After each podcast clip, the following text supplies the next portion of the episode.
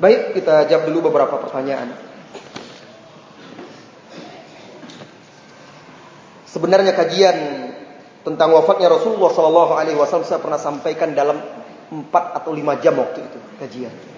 Karena dari awal secara detail. Ini saya persingkat betul.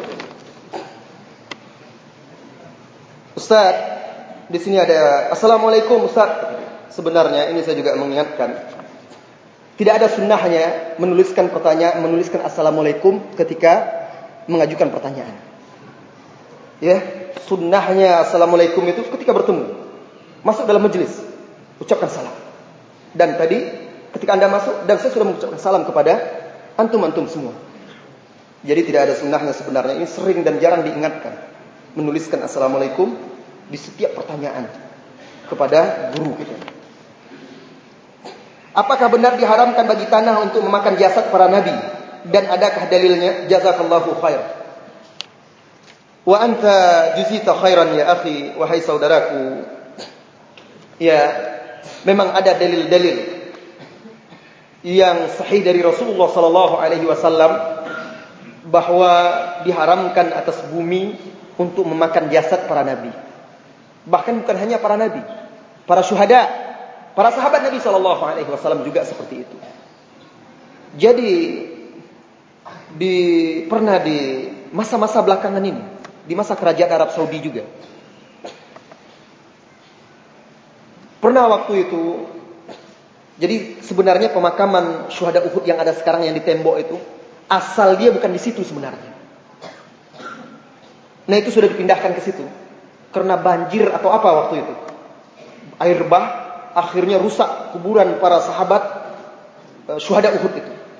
Lalu pihak kerajaan Arab Saudi atas arahan para ulama ingin memindahkan di tempat masih di Uhud karena tidak memungkinkan lagi dibiarkan sudah nampak jasad mereka. Maka ketika itu diundang ulama-ulama seluruh dunia. Termasuk juga ulama-ulama dari Mesir dari mana-mana. Dan mereka yang hadir ketika itu mereka memberi menceritakan, mengungkapkan dalam tulisan-tulisan mereka mereka melihat langsung salah satu jenazah yang mereka lihat itu jenazah Mu'adh, eh, jenazah Hamzah bin Abi Thalib. Jadi masih utuh. Mereka dapatkan segar seperti baru wafat. Dan hidungnya tidak ada karena kan dipotong. Telinganya juga tidak ada dan perutnya juga dibedah oleh Hindun waktu itu. Nah mereka lihat. Ketika mereka angkat, mereka, tangannya bergeser. Dari dadanya mengucur darah segar. Seperti baru wafat. Dan itu diceritakan oleh Syekh Wahbah Az-Zuhaili karena dia diundang waktu itu. Banyak ulama-ulama diundang untuk menyaksikan dan ikut membantu. Dan saya baca di dalam kitab Al-Bidayah wa Nihayah. Di zaman khilafah Bani Abbasiyah, mereka pernah mau membuat saluran air. Dan harus melalui tempat itu. Lalu mereka buat. Ketika mereka menyangkul, ada tercangkul kaki. Masih utuh, mengucur darah. Akhirnya diperintahkan hentikan, tidak boleh. Dan tidak jadi dibuat aliran air di situ. Jadi memang apa yang disabdakan oleh Rasulullah sallallahu alaihi wasallam jasad para nabi, para syuhada itu diharamkan atas tanah untuk memakan mereka sebagai bentuk penghormatan yang diberikan oleh Allah, penghargaan yang diberikan oleh Allah kepada mereka. Allahu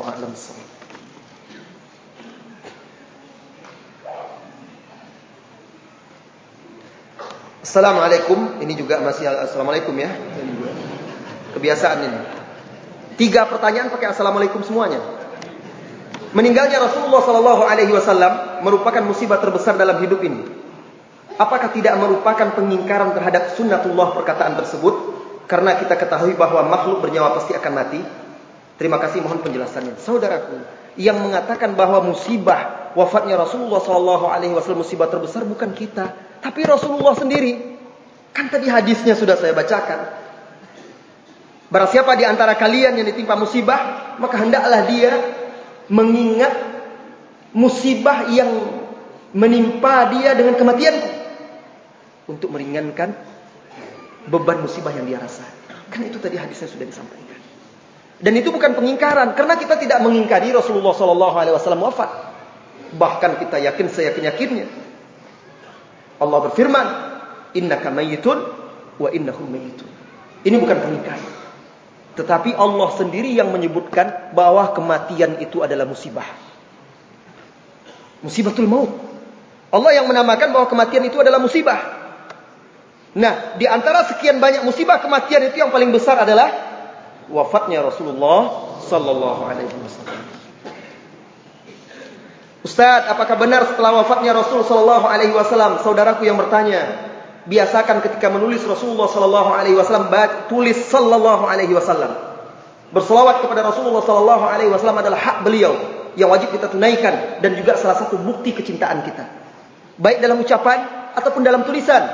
Terus tuliskan sallallahu alaihi wasallam. Ustaz, apakah benar setelah wafatnya Rasulullah sallallahu alaihi wasallam para sahabat sibuk memikirkan pengganti Rasul sallallahu alaihi wasallam tanpa memikirkan jenazah Rasul seperti sallallahu alaihi wasallam seperti yang dikatakan oleh orang-orang yang menyimpang dengan pemahaman para sahabat. Orang-orang itu mereka tidak tahu apa yang terjadi ketika itu.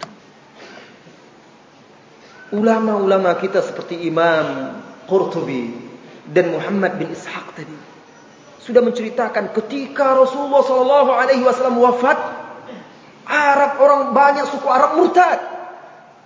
Orang-orang munafik siap mengambil kesempatan itu. Umat Islam itu seperti domba di malam yang gelap dikelilingi oleh hewan-hewan buas serigala-serigala. Umat Islam tidak ada pemimpin ketika itu. Mereka bukan melalaikan jenazah Rasulullah sallallahu alaihi wasallam, tetapi ada perkara besar yang harus didahulukan. Karena kalau saja kalau saja orang musuh-musuh Allah dan musuh-musuh Islam tahu kaum muslimin tidak ada pemimpin, mereka akan serang orang Yahudi di utara. Orang-orang Arab yang lainnya di sekeliling itu. Orang-orang munafikin di kota Madinah itu juga habis. Makanya mereka bukan melalaikan Rasulullah Sallallahu Alaihi Wasallam, tetapi ada perkara yang besar untuk maslahat umat. Adapun Rasulullah itu sudah terjaga. Berhari-hari pun tidak akan busuk jasadnya. Terjaga, tetap segar. Beliau seperti tertidur saja. Nah, akhirnya apalagi ketika Abu Bakar mendengar sahabat Ansor sudah bermufakat untuk menunjuk siapa yang menjadi khalifah. Maka segera Abu Bakar, Umar dan beberapa orang muhajirin datang ke sana. Untuk apa? Menjelaskan kebenaran. Menyelamatkan umat dari perpecah perpecahan. Setelah selesai semuanya, baru mereka akhirnya besok hari Selasa mereka mengurus jenazah Rasulullah sallallahu alaihi wasallam.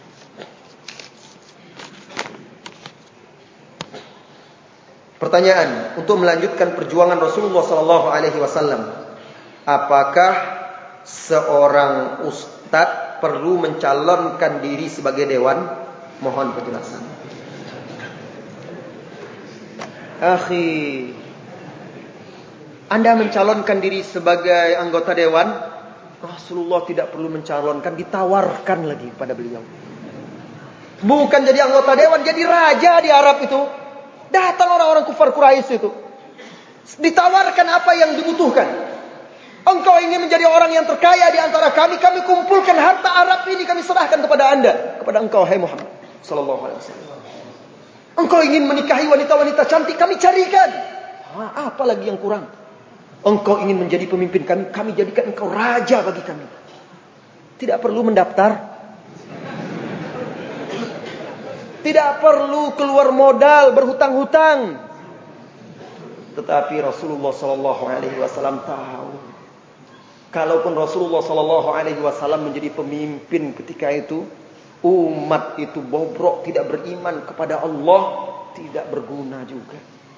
Sekalipun diberikan harta kepada dia, kepada beliau sallallahu alaihi wasallam, tidak ada gunanya untuk umat-umat yang masih melakukan kesyirikan, moralnya bejat, tidak ada gunanya. Jangankan itu, ketika Bayatul Aqabah Ats-Tsaniyah. Tatkala Bayat Aqabah yang kedua. Di atas bukit Aqabah itu. Kurang lebih 70, lebih 70 orang sahabat dari Ansor datang berbayat. Selesai bayat apa kata mereka? Ya Rasulullah sallallahu alaihi wasallam, kalau engkau mau, kalau engkau ingin, kami akan turun ke lembah ini. Kami hunus pedang untuk menebas leher orang-orang Quraisy. Pasukan berani mati. Bayangkan. Barangkali kalau ada bom ketika itu mereka akan katakan pula, kalau engkau izinkan kami akan ledakkan bom di situ. Kan begitu. Karena dulu adanya pedang, mereka katakan, mereka siap ini. Ya Rasulullah, kalau engkau izinkan kami akan turun ke lembah itu. Kami akan tebas leher mereka. Tinggal Rasulullah perintah saja. Apa jawab Rasulullah ketika itu? Ma umirtu bihada. Aku tidak diperintahkan oleh Allah untuk melakukan ini. Wahai kaum muslimin, dengar ini manhaj Rasulullah sallallahu alaihi wasallam. Ingin memperbaiki umat? Lihatlah Rasulullah bagaimana sallallahu alaihi wasallam memperbaiki umat yang ketika itu. Bagaimana kondisi umat sekarang ini?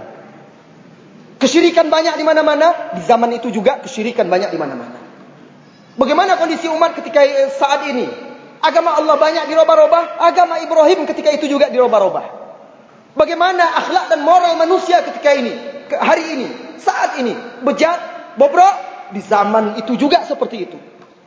Maka jika ingin kita memperbaiki kondisi masyarakat sekarang, lihat bagaimana Rasulullah bisa memperbaiki umat sallallahu alaihi wasallam ketika itu, dengan itu pula kita bisa. Tasfiyah dan tarbiyah.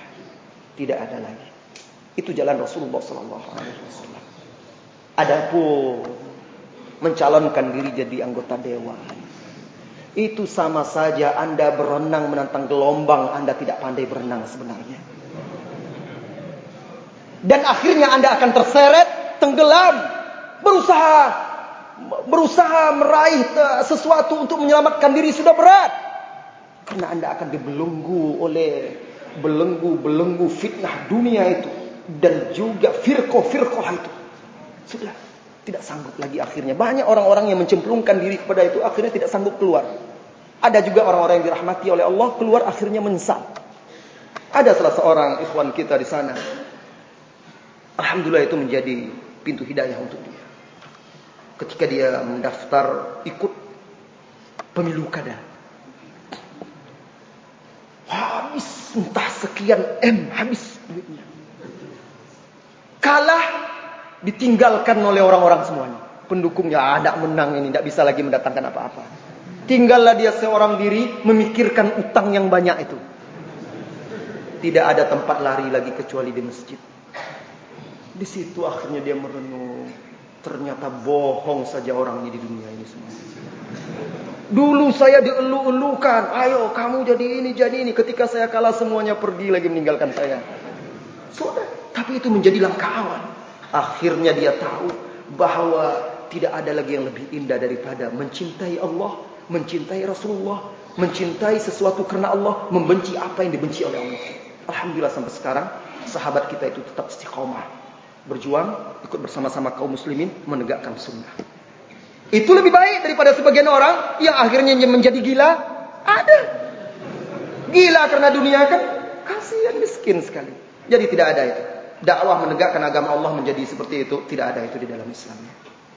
Jadi kita para ustadz didik umat ini di atas akidah yang benar, di atas ibadah yang hak dengan akhlak yang mulia. Saya rasa cukup itu saja karena waktu kita terbatas. Baiklah saudara-saudariku, sampai di sini mudah-mudahan Allah Subhanahu wa taala mempertemukan kita kembali dan jika tidak di dunia mudah-mudahan bersama Rasulullah sallallahu alaihi wasallam kelak di telaganya dan di surga.